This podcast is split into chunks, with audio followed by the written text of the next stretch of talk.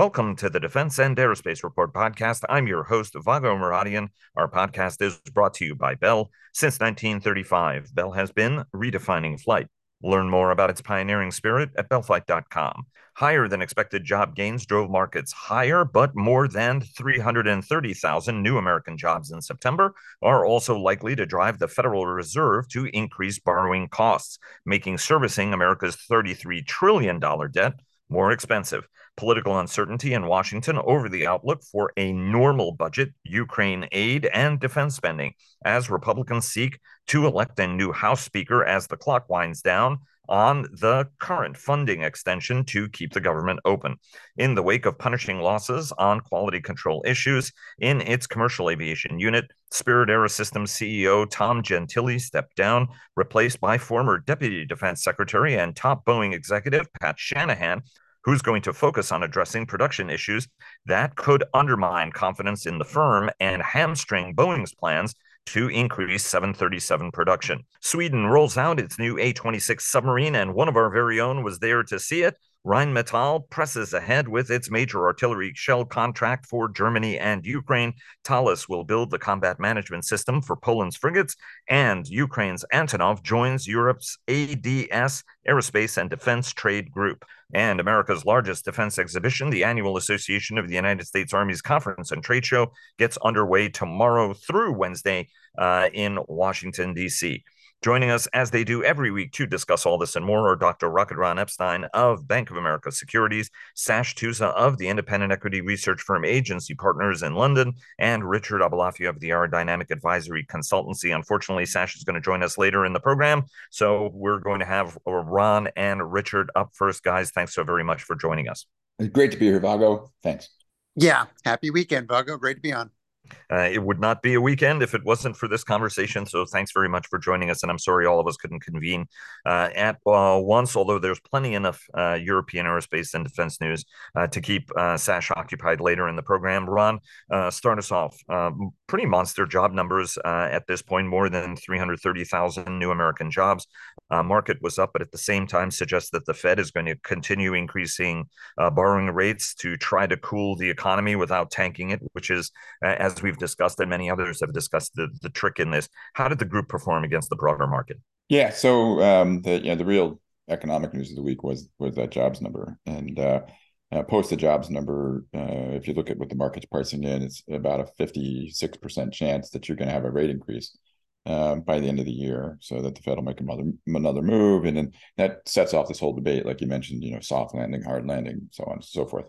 Um, the S&P was up about half a percent on the week, 48 basis points. Um, our group was really mixed. Um, you know, commercial aero, Boeing as an indicator, it was down about you know a little little over two percent, call two and a quarter percent. Northrop Grumman was down almost four percent. Northrop down two percent. Raytheon down three percent. GD was down uh, only half a percent. Textron was down one and a half percent. Uh, Embraer was down almost five and a half percent. Uh, and, and kind of if you look at what that's telling you, one, you know, the defense stocks were reacting to kind of the uncertainty in the house. And then two, some of the the bloom has come off of the commercial aerospace rose.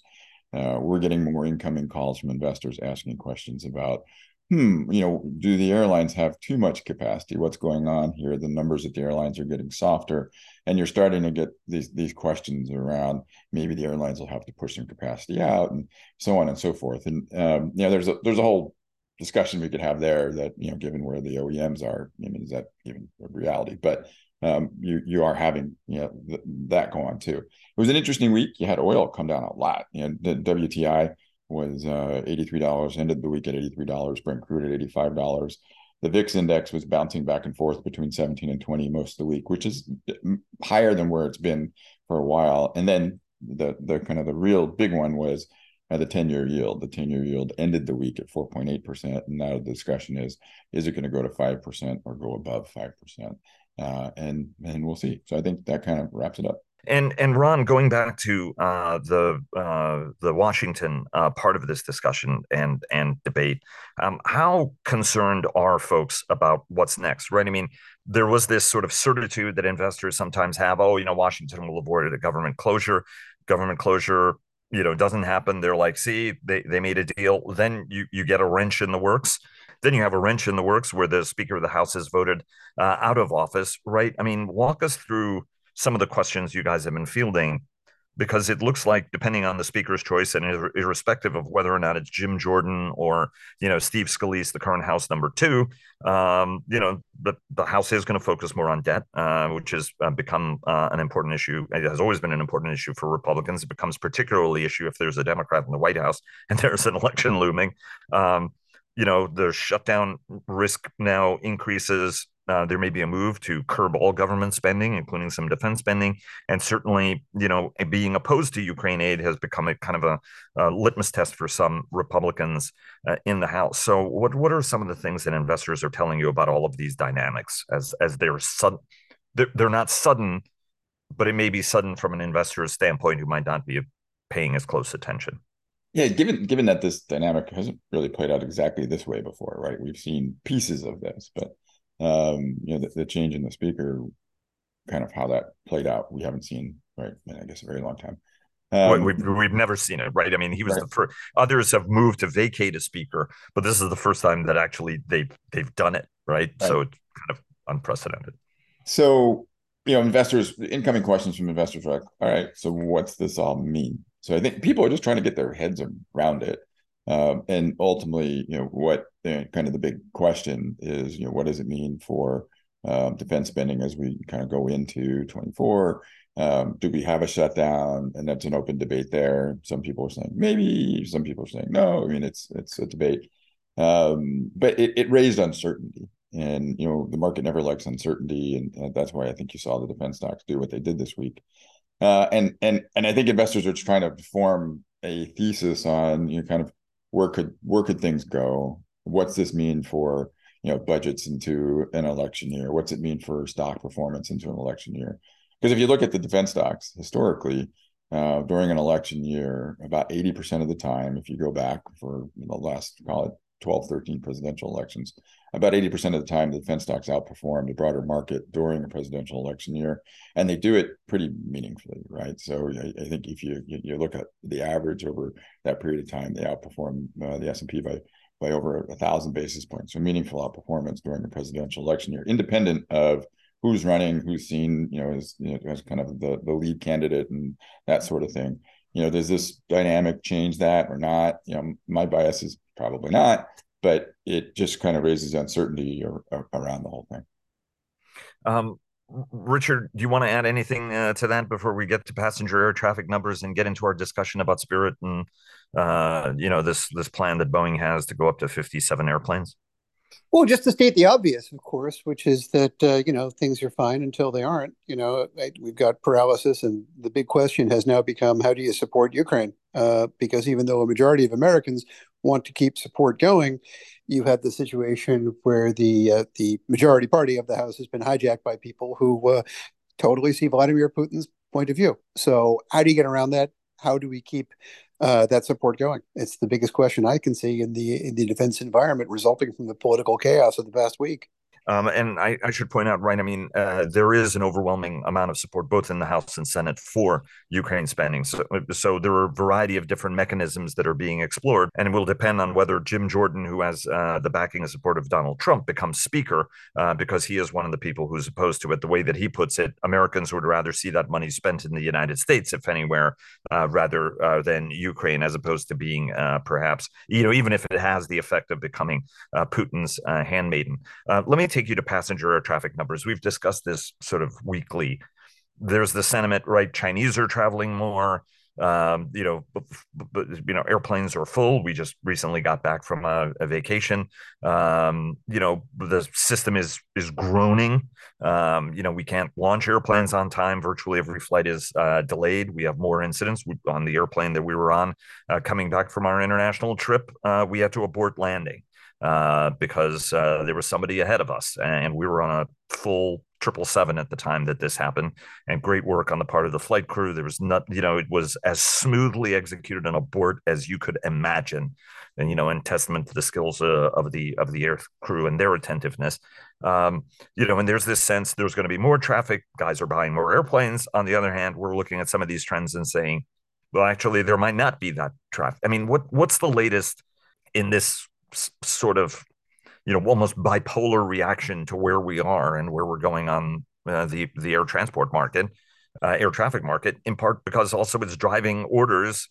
You know, some of it is efficient. Anyway, walk us through sort of where we are and what we're ha- what's happening and what is it we should expect and whether 57 airplanes, you know, triple seven, uh, seven thirty sevens a month, you know, makes sense. Yeah, you know, um, and obviously that was one of the big leaks this week with uh, Boeing's plan uh, to get to. Fit I mean, it was commonly known, but it was confirmed when the the documentation basically leaked out. The uh, the situation is really positive, uh, but as you say, there's this there's this fear. I, I think you could term it a, a, fear of the great division sign. If you remember those old fashioned division signs, um, where there's this big V at the at the front, and then things plateau out. I think there's an understandable concern that that's what we're seeing or that's what we might see. And it's sort of related to uh, you know the broader economic picture that Ron has talked about at at at, uh, at, at length. You know, there's you know we've we've successfully forecasted twelve of the last six economic downturns and recessions. Everyone is a bit skittish, but so far you know, all of the news, all the macroeconomic news continues to surprise on the upside, with job gains yesterday being particularly excellent. Uh, so I tend to think that the demand will be there, but again, people are understandably skittish.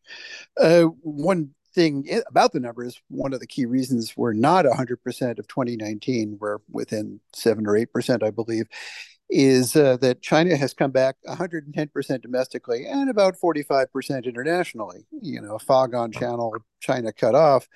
Um, this is a country that's now happy to go isolationist on us and recreate the very happy Soviet experience for some stupid reason uh, in so many different ways. And it's showing up in the air travel numbers. That takes a little bit of a, a bit of a crimp out of international numbers, but otherwise, things are excellent coming back. Will they plateau out? I tend to think not uh, you know, I, I, tend to think we've got some really good years ahead. It doesn't help that everybody, including my orga- organization, sees a long-term threat to growth numbers. Everybody has downshifted from 4.9 year-over-year RPK growth to something in the threes. I think our latest number is like 3.2.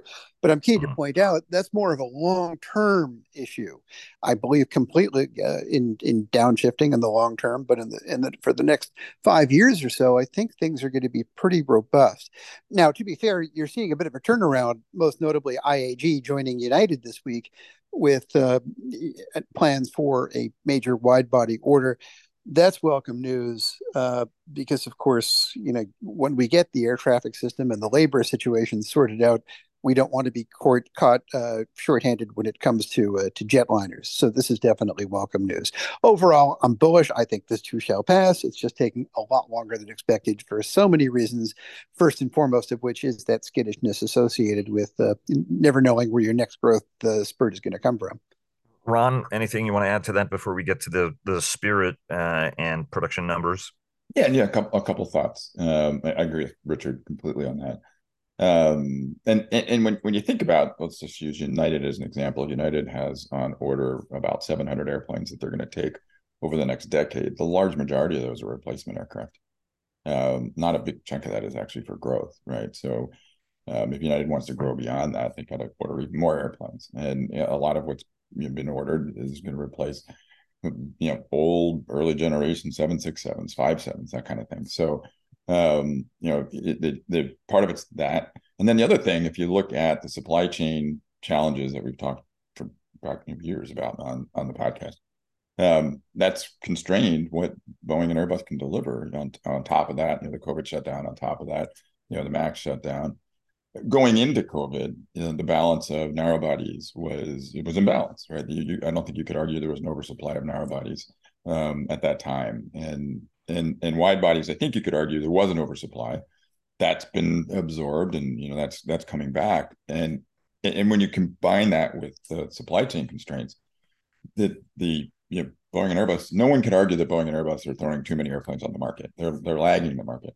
So even if you were to see some some slowdown, um, it, it's almost inconceivable that it's going to impact deliveries because nobody's delivering what they needed to be delivering in, in, in the first place. So um, you know, for better or for worse, the supply chain I think has made you know this ramp up probably more elongated and kind of more more steady in some ways less predictable a little more volatile but that volatility is not coming from the demand side; it's coming from the supply side, which is a point I think Richard pointed out many times before. So um, I'm I'm on board with Richard. As you look out over the next five years, um, it's it's hard to see outside of some like, really bad exogenous event that impacts the industry in the world that you're going to see demand for airplanes do anything but go up. Uh, in, indeed, and for, which, which, uh, in a sense, so what does that do for pricing, right? I mean, if we have more airplanes, that should make it easier. But then again, if they're just replacement airplanes, what happens? Because we've seen ticket prices, whether in the front of the cabin or the back of the cabin or any other point in between, really kind of going up. My, my sense on this, and it, I'd be interested to hear what Richard has to say a lot of that had to do with a lot of uh, extra discretionary income in you know people's wallets because of um, the, COVID stimulus and so on and so forth. And and what do you want to call it? Revenge travel, right? I mean, everybody was boxed up for a couple of years, and everybody wanted to go out and travel now. And, and I think we're starting to see this in the consumer world too, that things are starting to normalize, um, and travel will start to normalize. And and and I think one of the things, my interpretation of how investors are looking at what's going on in commercial aerospace markets. Uh, the skittishness, we're just getting back to a little more cyclic, you know, seasonal cyclicality that we see in air travel anyway. Um, right. After you get through the summer, where the slow season is is now, right? Um, so we're starting to see that seasonal slowdown, and that might be freaking some people out, but that's just sort of normal and getting back to kind of how things used to be before everything got disrupted. Richard. Yeah, complete agreement. Of course, you know it's um, it, the dimly remembered before times, right? You know, we had seasonal cyclicality rather than just an endless, uh, you know, uh, one terrible, terrible drought followed by a terrible, terrible flood. Um, that, to a certain extent, is welcome news. And of course, that flood was indeed accelerated, increased, what have you, magnified by you know leftover cash and you know the great stimulus as it were. You know i mean one of the principles of bidenomics was of course to run the economy hot. And uh, it wasn't just the stimulus it was a whole bunch of other stuff. And uh, that put cash in people's hands. And uh, you know when that whole we can only spend it on goods rather than experiences because of the pandemic thing expired they quickly took that flood and turned it over to experiences. I think that's running its course right now and we've seen that reflected, right? I mean, we've seen real term wage uh, increases uh, over the past couple of years for many Americans. So uh, that's uh, that certainly helped people be able to take an extra trip and maybe be a little bit more understanding about paying, you know, twenty two hundred dollars to get across the Atlantic as opposed to. Although there are still a lot of discount carriers who will get you across to the other side of the ocean uh, and and do it well and and do it uh, relatively inexpensively. Um, let's move the discussion to Spirit, uh, one of the truly important uh, companies uh, in uh, the space. But before we do that, a quick word from all of our sponsors. Bell sponsors our daily podcast. HII sponsors our global coverage. General Atomics Aeronautical Systems sponsors our strategy coverage. Ultra Intelligence and Communications sponsors our command and control coverage. And GE Aerospace sponsors our air and naval uh, coverage. Um, and I should also point out that uh, recently Spirit Aerosystems Defense and Space did sponsor our coverage of uh, the Air Force Association's Airspace Cyber Conference and Trade Show. Um, that out of the way. Um, Spirit has had uh, a number of challenges that we've discussed, quality uh, challenges that have impeded uh, and interfered with production. It's driven costs. It's caused frustration uh, at its biggest customer, Boeing. Tom Gentile uh, last week uh, resigned as the CEO uh, of the company and was replaced by deputy uh, former deputy defense secretary uh, and former senior Boeing executive Pat Shanahan, somebody uh, with a reputation for being somebody who can execute. Obviously, you know, was one of the forces behind the 787 program. although that was a program that also had challenges, he was somebody who kind of tried to drive it forward. Ron, you know, what were the specific factors that uh, prompted this uh, decision ultimately by by Spirit and by Tom. Uh, and you know, what are the expectations? Right, what's on Pat Shanahan's plate in terms of uh, delivery? Because there's no way that Boeing is getting to 57 737s a month unless right Spirit is firing on all cylinders. Given that those are basically you know pretty complete fuselages when they show up at Renton right? The, the key to success on how the tiniest airplane factory in the world produces so many airplanes is they get pretty complete airplanes that are ready to fuselages that are ready to go from Boeing uh, from Spirit. I mean, what typically prompts something like this is share price. You know, Spirit shares at uh, under seventeen dollars is as low as they've been in a very very long time, um, and that usually kind of gets everybody going. Um, so one share price, two, know, their biggest customers, two of them, Boeing, their biggest by far, but Airbus is a very big customer too, um, having issues. So I'm, I'm, certain that made its way back to to the board. Um, so a change had to be made. I think that was kind of obvious for uh, for a lot of people for a long time, um, and and it and it was done. Um, and if you look at Pat Shanahan, uh, we all know him well. You know, an alumni of Boeing, uh, spent over thirty years at Boeing, various roles, ran supply chain, uh, was in you know the, the Boeing Defense. Uh, I think uh, was you know is was credited with turning around the 787 program in its darkest days, uh, way back when, um, is viewed as a very, very capable operating manager. Um, I, I think the real question with with his appointment is he's an interim CEO. He's not a permanent CEO. Um, they have an ongoing search for a permanent CEO. So, question one is, will he become the permanent CEO? One, and then two, if it's not him, who is it? And then three, uh, what's his plan? Is his plan to turn it around, or maybe do something strategic with it? That's that's an open question. Um, if you look at you know Boeing's history with other and and by and by strategic you mean a sale of the company or a merger or some other action or, or that, something like that. Yeah. Right. Um, if you look at Boeing's history with underperforming suppliers, you know, just look at the South Carolina campus. Um, that was originally not Boeing's campus, right? I mean, it was Vought Aircraft and Global Aeronautica. Uh, and through various strategic moves to sort everything out, it ended up being Boeing's campus. Um, and I'm not saying that Boeing's going to buy Spirit. I mean, that's I, I, I have you know, nothing to base that on. Uh, but can you imagine you know, something strategic happening? Sure, you could. Uh, or maybe he fixes it. You just don't know. But I think expectations are high. Um, and then the next question about Spirit is they have a balance sheet that's very, very extended. Uh, and in 2025, they have debt coming due. Uh, you know, how are they going to handle that? So there's there's a lot of moving parts to this. So so having a very capable person in that role is important. Uh, and we should point out, right, Bo- Boeing Wichita uh, was a very uh, important um, uh, part uh, of uh, the equation, and eventually, right, became Spirit. Exactly, exactly right. If you if you look at the history of Spirit, Spirit was um, what we know today as Spirit was a fabrication facility that was sold to uh, Onex uh, Capital. I think they're called Onex Capital, um, a Canadian private equity company uh, that took it and acquired some things and and made a business out of it. Now, kind of the open question is, and, and I think this has kind of lingered over Spirit Spirit was a fabrication facility. It was a factory. It was never a business. Uh, and then, you know, a business was kind of forced on it.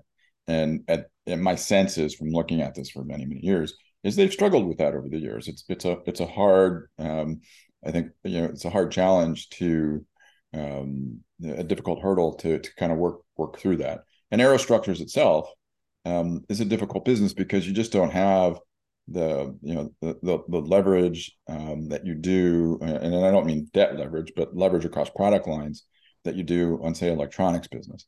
So if you were to you know juxtapose say um, Collins Aerospace and what they do in avionics, you can develop a, a, a, suite of electronics and use it across many different aircraft, and in some cases you can even use it on you know ground systems and you, you can't do that with aerostructures. I mean, when you have a 737 production line, the only thing that can go down that is 737 fuselage. You can't leverage it onto other airplanes. And so it makes the business much more difficult to uh, to, to run. At long time known as Section 41, uh, if I uh, if memory uh, serves uh, correct Section, out there. Section 41 is the nose of the 787. Right. Um, yeah, that's right. Um, so, uh, R- Richard, um, what are some of the things, and to both of you, right? What are some of the things that Pat's got to do to, you know, I mean, some of these are aft bulkhead. I mean, you know, some of these are things that folks find perplexing. Now, some of these are really attributed to subcontractors uh, uh, and potentially defective components, but it's the obligation of uh, whoever the prime is for the component in question to make sure that there are not maybe those kind of quality issues. But occasionally it happens. We're producing airplanes at a high rate. It doesn't appear uh, that there are safety of flight issues. I think that those have been addressed, but still they need to be rectified at, at some point, right? I mean, what are some of the things uh, that everybody is looking for Pat to do? And really the time scale he has to be able to start executing to get confidence, right? I mean, how much time are investors in the community and suppliers and Boeing going to be giving um, the company to to resolve this, right? Because there's a perception that earlier problems weren't resolved, and now we're seeing new problems, right? And Ron, as you pointed out a couple of times, right? I mean, this, is kind of it's it's amazed people that they haven't been able to get their arms wrapped around this at a time when the company has been growing its business space and expanding in defense and expanding in space and hypersonics and elsewhere. Yeah, um, you know, first of all, the, the good news is uh, echoing Ron, of course, that Pat Shanahan is the guy. I mean, great Boeing reputation in relations, and of course, an extremely solid reputation as an execution person. Um, the bad news is he is the guy. If he can't make it happen, then I'm not so sure what can. Uh, what does he have to do? Well, first of all, um, he, you know, has to explain to Boeing something they really do not want to hear which is that, oh, did you enjoy the past decade using your supply base as an ATM? Well, you need to stop that. Uh, partnering for success and all the other stuff sounded great at the time, but it missed its primary targets. You know, the the folks who were making fat margins and hit its uh, unintended co- uh, targets, which is like you know low margin aerostructures businesses with no aftermarket that they could raid. Um, that needs to stop. In other words, contracts need to be repriced. Otherwise, they won't have the resources, particularly labor, needed to make the problem right. So that's going to take some uh, some tough negotiations, and maybe Pat is the guy to do it, or maybe Boeing says, "Oh, we really uh, we really respect what GM did with Delphi and so many other happy experiences of squeezing the, you know, the life's blood out of the supply chain. We're going to keep doing that just because we feel like it, and nothing gets done."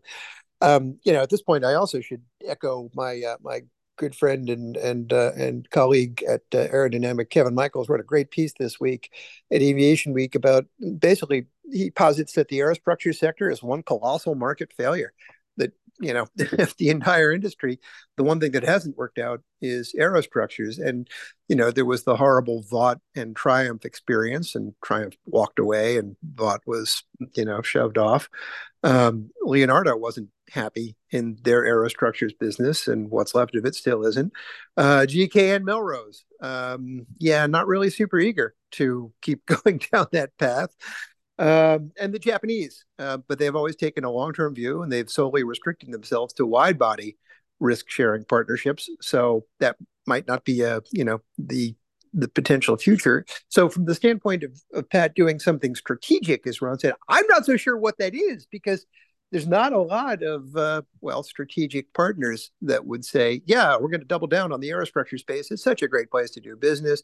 I don't think that exists. Uh, I think it's better execution, and then a lot of that again comes down to explaining to Boeing that things need to change, things need to be repriced, and uh, after that, you do what everything do everything you can to to improve the numbers, and you know they'll hopefully be able to make it right. I mean, there should be an accommodation here. It's a market like any other. It's a dialogue between people who have something and people who want something.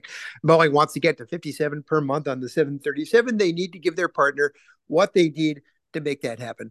It's really simple. And if they can't trust Pat to be the guy who can execute in the most cost effective way, they're not going to trust anybody. So, you know, go in and take it over yourself. I don't think they, they want to do that for reasons that Ron has explained. So, look, there's got to be a way forward here. But in terms of uh, obstacles, yeah, they're they're formidable. Ron, I mean, you mentioned the long time challenges. I mean, does Richard have the right prescription? Is there anything else uh, they need to do? And does the order for 50 more Dreamliners from United actually complicate this problem as opposed to alleviate it? Um, I don't think the United order complicates things. Um, the in the end, at least the way I think about it, it's it's a zero sum game, and and I think this is what's impacted aerostructures as an industry, um, in particular, Spirit. Um, the economics that Boeing were to give to Spirit is economics that Boeing would give up. And due to, at this point, their smaller position in defense and lack of aftermarket, really the only place they can make money is off off the OE. Um, and to Richard's point, if they want to go down the path of renegotiating, then they have to do that. Now, with Pat in that seat, that actually might be more plausible because just you imagine Vago, right? You've got you have got an issue, you're not confident in the leadership to fix that issue. Are you going to give them more money? Maybe not. If you have confidence that you've got leadership in place that can fix it, maybe you're more apt to give them more money to fix things and move on. So um, I, I, think probably along either vector, um, a a let's fix it and renegotiate, or let's do something different, strategic or otherwise. Like Richard said, Shanahan's the man. Um, it's going to take time, and that gets back to my first point. How long is he going to be the man? A year's probably not long enough, right? So, does he get a full appointment? Does he want a full appointment? I don't know. Um, and if it's not him, who is it? Um, let's uh, shift uh, quickly uh, to uh, defense. Are there any big defense uh, stories that we uh, missed or should spend a couple of minutes talking about? And then do want to get Ron your take on your expectations as well as yours uh, Richard, uh, on what uh, you guys expect to hear from the Association of the United States Army. You know, there's the U.S. Army leadership and industry leaders uh, at AUSA. Obviously, the Association of the United States Army shows is the biggest Army event. It's the biggest American defense show uh, by an order of magnitude in some place where the Army, you know, saves up and industry saves up a lot of announcements uh, to kind of roll out. Ron, you know, start us off either on AUSA or any other story, and then transition AUSA and Richard, yours as well, right? I mean, there is still a lot of aviation programs the United States Army is going. It's one of the largest aircraft operators in the U.S. military, which I think people have a tendency of forgetting uh, sometimes, even though it may be overshadowed by cool things like the B 21. They're doing FLRAA, they're pressing ahead on FARA. Uh, as well as you know keeping the Black Hawk fleet updated and and work going on on the Chinook as well as unmanned systems. Anyway, go ahead, uh, Ron and Richard. You. Yeah, my, my, my sense, I'll just start with um, AUSA. Um, I'm expecting it to be sort of an everything is awesome kind of event, meaning there's, you know, clearly uncertainty on the Hill, but when you just look at the funding for programs, outlays, orders, replenishment of U.S. inventory, munitions, I would imagine it's going to be a pretty darn upbeat show. I'll be astonished um, um, if it's not. Um, at the show, uh, some of the the companies we follow will have investor events. You know, General Dynamics Land Systems will be uh, meeting with investors. Uh, BAE Systems will be as well. So uh, maybe there'll be some you know company news that comes out of that, uh, more specific company news. But I would say broadly at the show, I'm expecting it to be quite upbeat. Um, and um, yeah, so I'll, I'll, yeah, yeah, I'll leave it at that. Richard, your take. Yeah, you know, agree completely. I think the big news since, say, AUSA two years ago, of course, is Ukraine. And if we'd had this conversation then, or if Ukraine hadn't happened, it, things would be pretty despondent because at the end of the day, two years ago, the, the only thing people could talk about was reprioritizing for the Pacific Theater. That meant naval and air assets. you know, Army is big loser. Army is trying to, you know, reinvent itself with FLRAA and FARA and FVL to some relevance in the Pacific Rim. That obviously has completely changed. Uh, Russia's Ukraine invasion clearly makes land systems a lot more relevant. And not only that, as uh, Ron says, there's been so much of a, you know, well, destockpiling of so many Army things, uh, munitions mostly, but not just munitions, that there's a case to be made for recapitalizing with uh, with newer generation systems. So I think it'll probably be, a, as Ron says, an everything is happy show um, just because of this dynamic. We now have the situation where the two big strategic drivers, you know, as as Kath Hicks said it a, few months ago, as uh, Undersecretary Hicks said it, you know, there's the pacing threat, the acute threat, and they're completely synergistic from the standpoint of defense requirements. Uh, very well balanced. So it's, I think, going to be a happy show, as as Ron says. In other big news, uh, I noticed this week the last JSTARS uh, made its final flight and uh, yeah, after 30 years of uh, very impressive service, and it, it sort of reminds us just how the uh, the ISR architecture has gotten so much more fragmented. You know, between everything from drones all the way up to fragmented satellite constellations like Starlink and whatever else. Um, and the whole concept of you know big ISR platforms seems to be perhaps on the way out slowly. Obviously, the Air Force is sticking with the AWACS concept, probably for right reasons. Uh, but everything else is getting very fragmented very fast. So uh, here's to JSTARS and its amazing 30 year run, but uh, looks like its uh, its time is going. Uh, an ACTD that ran 30 years. Isn't that amazing? An advanced concept technology demonstrator program, you know, and having covered it and all the challenges associated with it, it still gave some extraordinary service. Um, thanks very much, uh, guys. Uh, really appreciate it. Thanks so much for joining us, uh, and uh, look forward to having everybody on together next week. Thanks, Vago. As always, it's great to be here. Yeah, enjoyed it a lot. Thanks, Vago. And joining us now is Sash Tusa of the independent equity research firm Agency Partners uh, in London, uh, now from the latest in uh, one of his far flung travels. Sash, thanks very much for joining us. And sorry you couldn't join everybody at once. Yeah, I'm, it, it, it's a great shame, Vago, but I'm delighted that we, we can still get uh, get together for this week. Uh, indeed, uh, I've been very, very excited uh, to hear from you about the A26 and a lot of stuff uh, going on, uh, obviously in in uh, European defense. Just really quickly reminding our audience to check out our weekly podcasts, Cavas Ships, hosted by our very own Chris Cavas and Chris Servello, and sponsored by HII and GE Marine, a GE aerospace company who clear the fog on naval and maritime matters.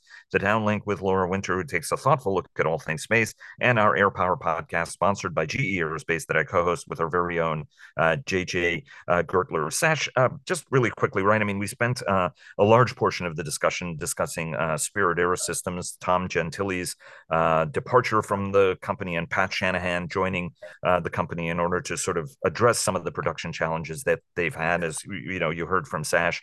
Um, you know, it, it was a production facility, not really an independent business. It was squeezed really hard, as Richard said, uh, you know, from its inception as as the, a former Boeing facility in Wichita um, for, uh, you know, to be as cheap as possible. You know, one of the things Richard said is, you know, it, it would be good if Shanahan uses his contacts at Boeing to say, hey, look, you, you got to be a little bit less tough uh, on these uh, suppliers again, you know, GKN, uh, obviously one of the most storied names in aerospace as well, uh, had challenges, right? It's a very tough business uh, to be in. And the company supplies both Boeing and is key to going to 57, and it also supplies Airbus uh, ultimately. Give us your sense on, on this uh, drama. Uh, and what is it that can be learned from Airbus in this, which is now at higher production rates than Boeing is across the piece? Yeah, well, look, I mean, first of all, Spirit is a very also a very important supplier to Airbus, although nowhere near as important as, as it is to uh, Boeing, but I mean, part of Spirit's diversification, both through winning new contracts, but also through uh, buying the the Shorts business in uh, Belfast, Northern Ireland, has been to uh, you know to try to to establish business uh, business businesses that would counterbalance uh, the exposure to uh, Boeing, and that meant getting Airbus work wherever possible.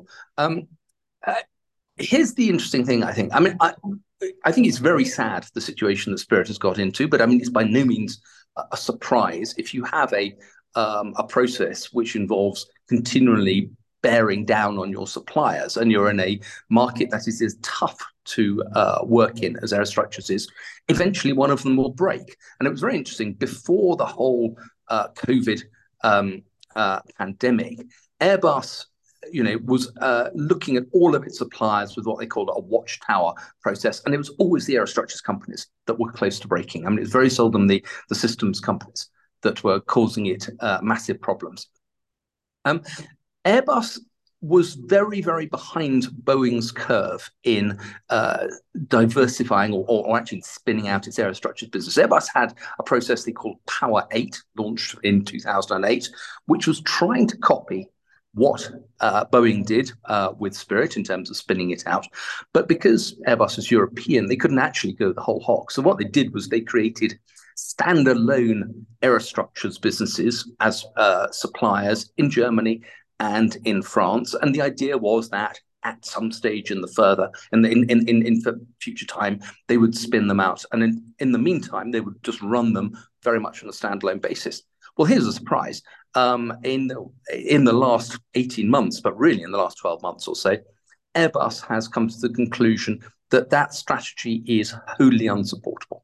And so what they're doing is they are they are absorbing these businesses back into Airbus. They've said aerostructures is a core business. What uh, you know we Airbus do is produce high high end aerostructures, and they've admitted that the strategy of Power Eight, um, while it might have been uh, appropriate at the time, it was certainly trying to copy what Boeing was doing Spirit, just is no longer appropriate. Um, and so you know, I think um, the ideas that we've heard, which is that at some stage Boeing might reabsorb Spirit, uh, and you know, our view would be they should reabsorb Spirit. You can't be uh, an aircraft OEM and not be in control of production of your core components and major assemblies. Uh, this was also part of uh, sort of the the the um, you know you, you realize over time folks have uh, ideas that might sound uh, better on Wall Street than they do in reality uh, right? You, oh, I you think can't that's be an so right. and not make uh, airplanes, not make your wings. And at one point, right uh, under, you know, I, as I recall, it was under Mike Sears, who was, um, you know, Heritage uh, McDonnell, was like, hey, we can just be the intellectual property guy who does the designing, and then we can put this, you know, sort of distribute the production around the world. You know, sort of out Airbus at its game. Not fully appreciating that actually the key to Airbus was they build the airplane, the what Airbus did better was not be the OEM of the landing gear, for example, and not the OEM for a lot of the other subcomponent parts. Right, Boeing would buy Messier Dowty forgings and turn them into landing gear. Uh, Safran would produce full up landing gear and and, and ship it uh, to Airbus to arrive at a specific time to go on airplanes. So anyway, uh, this is a little bit of an ancient history lesson there for our audience. Um, I want to get to uh, the submarine uh, contract uh, in a minute, but, but, but that's sort of you know more enjoyable, broader discussion. Let's go through some of the headlines first. Uh, let's start off with uh, Rheinmetall, obviously um, absolutely critical supplier of surge production, the likes of which I don't think anybody in Europe has seen uh, probably uh, since maybe sometime in the Cold War, but certainly uh, maybe uh, even uh, you know pre World War II in terms of uh, the the surge that we've seen across the European defense sector. Um, walk us through the formalization of the indefinite right the IDIQ contract the company had with Germany and Ukraine uh, because this sort of marks a turning point in where we're going uh, in terms of the future of munitions supply in Europe. Yeah. Um, so, so did. We talked about Rheinmetall, Rheinmetall's huge order intake in munitions uh, last week. Um, quite a lot of the orders they've been getting from Germany are what are called frame or nomination contracts. And I think one of the things that you and I were laughing rather bitterly about earlier on is that you know if, if we ever needed reinforcement to the idea that we're two nations uh, separated by a common language, this is it.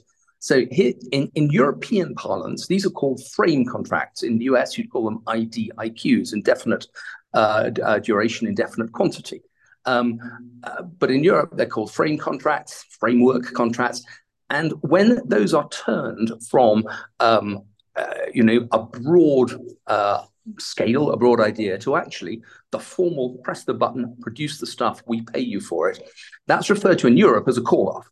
But of course, you would use that term to describe cancellation. So I think you know there was a there was a, a bit of confusion here. But what we're seeing now is the big uh, frame contract that Rheinmetall had for got for artillery a couple of weeks ago has now been turned into um, uh, or has yeah the, the, German government have pressed the button on that and said go we now want a billion euros plus of uh, ammunition we want and they've they've told Rheinmetall exactly what natures they want here's the interesting thing Okay, most of the, the ammunition is for Germany, which will then supply a big proportion of it to Ukraine. But some of the ammunition, and this is all 155 millimeter artillery, is actually the British ammunition standard called L15. And the reason for that is Germany is now buying 155 millimeter ammunition built to UK standards to be fired out of British AS 90 uh, self propelled guns by Ukraine. This is how confusing the, the Ukrainian logistics system is getting. This is how confusing the um, uh, the, the supply of ammunition to Ukraine is getting. But you know, as long as the Ukrainians get the right rounds for the right guns that they have, remember they've got guns from the US, from France, from Germany, from the UK, all 155 millimeter, but they all perform best with their their traditional round. What a waste of standardization that was. Um, so Germany's buying UK standard ammunition for supply to Ukraine. Rheinmetall is build, building it, and you're absolutely right. They are now working at probably the highest level they have been since the end of the Cold War, and it's only going to get bigger. Um, they're going to be building uh, or producing as many artillery rounds by the end of next year uh, as the U- uh, as the US is currently building, and that's all just one company. So um, it's really encouraging to see the, uh, you know, it's a flywheel. It takes a long time to spin up, but boy, when it does, it's very powerful. Let me just ask one follow on that, right? How much more upside uh, is there uh, on these uh, orders? And what are, because one of the concerns you've expressed is even with this ramp up, we might not be producing as much shells as quickly as we need to given the rates of fire the Ukrainians are going to need, and also if you look at where the Russians are going in their production. What are the next steps required for the Ukrainians to have access uh, to the amount of rounds they need for real world operations, especially for next uh, year? Uh, because right now they're digging the bottom of the barrel when it comes to ammunition. Uh, and the flip side of that is uh, to be able to build margin for European militaries who've been expending uh, their stockpiles by giving them to the Ukrainians, right? I mean, this is kind of a perfect storm. So, what are the subsequent orders that are necessary to get us to where it is we need to be, as opposed to, you know, where where we're going to be after this tranche of orders? I think it's going to be same again and same again and same again, and the tempo is going to pick up. I would expect to see an order of similar uh, size from Germany probably by the end of this year, and then another one in Q1 or into Q2 of next year. So Germany will be ordering as much artillery ammunition quarterly as it was every 18 months uh, before the Ukrainian war started. Same goes for the UK. Yeah, we, we talked a couple of weeks ago about the fact that, um, uh, in fact, it was one of the headlines coming out of the DSEI show that the UK had announced uh, the start of ammunition production build-up back in July, and at DSEI they increased it by 50%. That's just the same order. They said make it bigger. I would expect the UK to um, uh, increase, uh, you know, to, to formalize an increase of production again, if not by the end of this year, certainly into next year. And it's just going to keep on going. Other European nations tend to keep this stuff slightly closer to their chest. Let's be honest; they don't tend to publicize it as much. But I think you, it's going to be the tempo of orders that we see. Um, I think with Germany, what frankly, what they're going to want to do is just to make sure that Rhein, Rheinmetall can deliver at the pace that they have now formalized uh, this contract at. And as soon as they feel remotely confident about that, place another order, place another order. And, um, I, th- and I think just what I would say is that the, the catalyst, the other catalyst for this, is not a production capability catalyst. It's going to be, uh, and there's a good, good, an easy way of saying this, just how um, concerned is Europe about the ability of the US to um, supply in, in similar manner. If the US doesn't, then I think that's going to scare the Europeans big time. And the, the shenanigans concerning uh, Speaker McCarthy this week has clearly been a concern for European nations. If we're going to have to do it ourselves, then um, that's going to get even more expensive. As European leaders have even said, right, the United States pulls out of this, we're going to have a we're never going to be able to fill uh, that void uh, any anytime soon. Uh, let's quickly get to the Thales uh, because time is running short. Uh, the Thales um, award uh, to build the combat management systems uh, for Poland's frigates. Uh, great order and part of the broader uh, military modernization. Obviously, Poland has been spending an extraordinary amount of money on its land forces, naval forces, right? I mean, air. I mean, it's just been an incredible investment on the part of Warsaw. Walk us through what this contract means. The Poles are buying uh, warships to a design by Babcock of the UK, but clearly very, very, uh, I mean, Polish manufactured in their entirety. But Poland has a fairly nascent um, uh, uh, you know, industry in terms of defense electronics. So um, radars, sonars, and so forth are, are all being bought from abroad. The combat management system is incredibly important, uh, you know, in any warship because it's it's the system that basically ties every other uh, sensor and weapon system in together. And what I find fascinating is that the combat management system for warships in Europe is it's pretty nearly becoming a two-horse race. There's Thales, and Thales tends to produce the highest end combat management systems. I mean, they, they had a contract a couple of months ago for um, the complete refurbishment of the Horizon air defense uh, destroyers operated by um, uh, France and Italy, and that's a very, very big, you know, big issue for a, for a, for a CMS. Um, here they are doing Poland. Um, they also got a contract for the uh, Netherlands, but then really only a, a little bit down, um, Saab. And Saab is the combat management supplier of choice, interestingly, to the uh, Royal Australian Navy. They do most of the Australian Navy's surface ships. So you've got these two European companies here who are fighting for um, uh, similar contracts. In the US, I think this would be a natural for Lockheed Martin. But these are very, very, uh, these are both have got capabilities of producing very open architecture combat management systems. And in the case of the Poles, I think because they're looking for high end frigates, they went for they went for Thales. It's a it's a great example actually of how, as you say, I mean, the Poles are ordering, uh, they're recapping all of their uh, armed services at once. Um, and uh, to continue in the Ukraine theme, uh, it was interesting uh, that uh, you know there was a lot of discussion of uh, NATO enlargement at the EU uh, leadership summit in Granada. Obviously, another focus was on migration, and I thought it was interesting that Ukraine's Antonov was admitted into ADS. how important a symbolic decision is that? Before we get to the the A26 discussion. Oh, look, I mean, uh, uh, short answer is it's symbolic, but that's it. Um, uh, but I think the, the, no, there's, there's more to it than that. I think the more that Ukrainian institutions are entered into uh, European institutions or Ukrainian organizations, the more they have to become European or US Western, basically. So it will change Ukrainian culture quite significantly. Um, it, it, as an example, an awful lot of Ukrainian institutions, particularly in the military, still have names that come straight out of the Soviet Union. You know, the Directorate of Artillery and Rockets. I mean, that's something that Stalin would have felt very familiar with. Um, uh, Ukraine is becoming much more Western, but I get the feeling that a lot of its institutions still, uh, you know, have got sort of Soviet structures and uh, uh and so forth. And you know, coming into an organization like ADS, that will that's part of the westernization process. Uh, and let me ask you uh, the last question. You visited Saab, you saw the A26 as well as uh, their uh, surface ship production. Walk us through what your key takeaways were. Yeah, okay. So um, Saab uh, operates uh, their main production site in the um, port of Karlskrona down in southern Sweden, and they make submarines. How come the Swedes make submarines? Because submarines is really difficult. And historically, particularly in Europe, there had been a a, a, view, however ruefully accepted, that it was really hard to be a producer of conventional diesel electric submarines if you didn't have a, an installed base of about a dozen submarines, i.e., you were producing submarines with a um, 25 year life and you were producing them about one every two years. And if you couldn't produce at that rate with that visibility, you weren't viable. And that was why the Dutch left the submarine market, it's why the Italians left the submarine market. Uh, they just didn't have the installed base. Uh, and you know, my concern has always been with Saab that may, might be the same. Actually, this was a real eye opener of a visit. First of all, the A26 submarine, which is the submarine they're producing for Sweden now.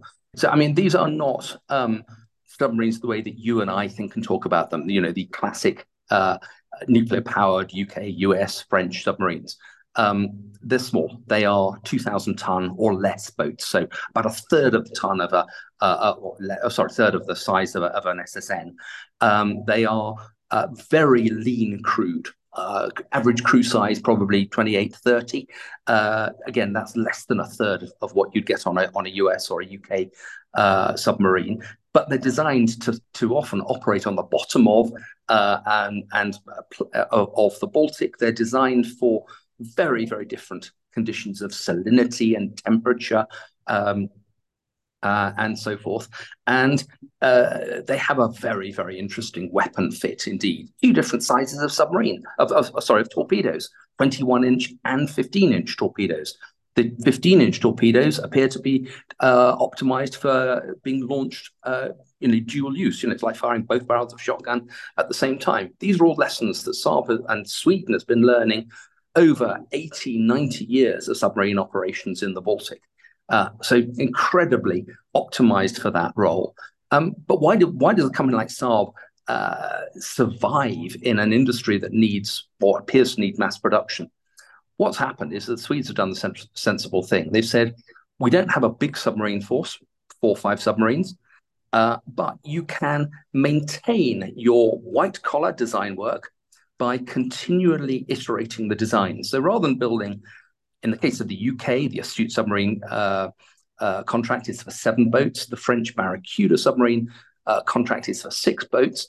Um, but in Sweden, they build two A26s. Then they'll build and they'll design a uh, an updated version. Then they'll do another one and another. One. So every two boats, they effectively take a break, work out what's changed, what's got more modern. So they're always keeping their designers fresh.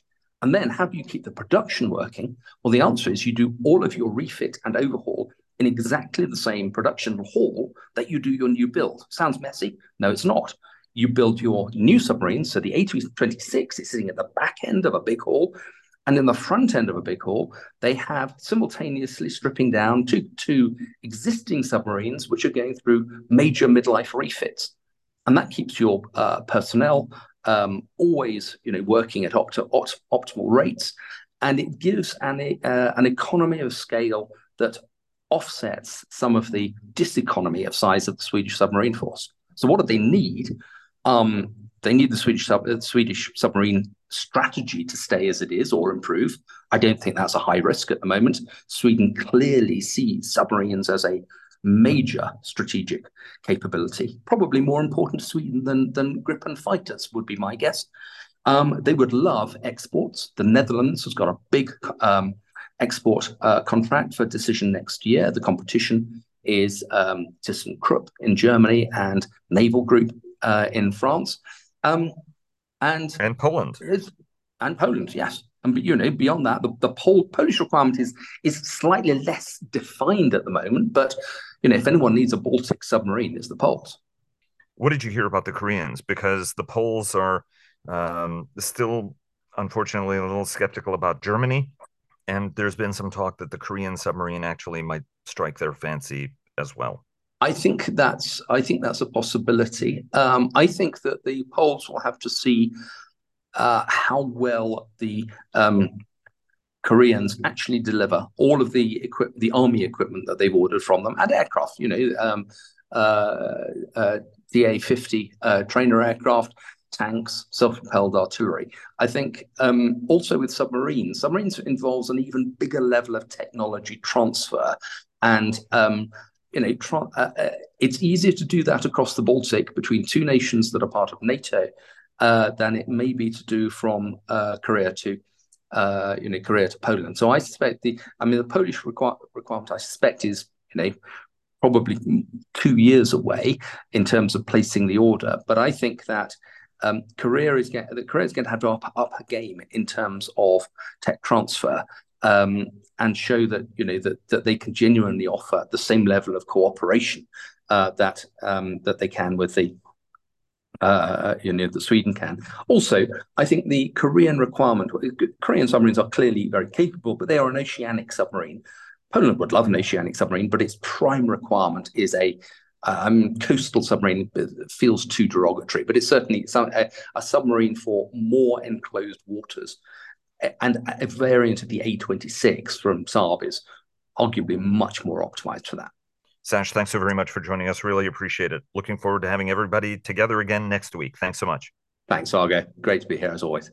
And thanks to all of you for joining us as well. We appreciate it very much. A very special thanks to Bell for their generous sponsorship that makes this program possible each week. And tune in uh, tomorrow to our week ahead uh, coverage uh, that is going to include a special guest. Thanks very much. Have a great weekend, and we'll see you then.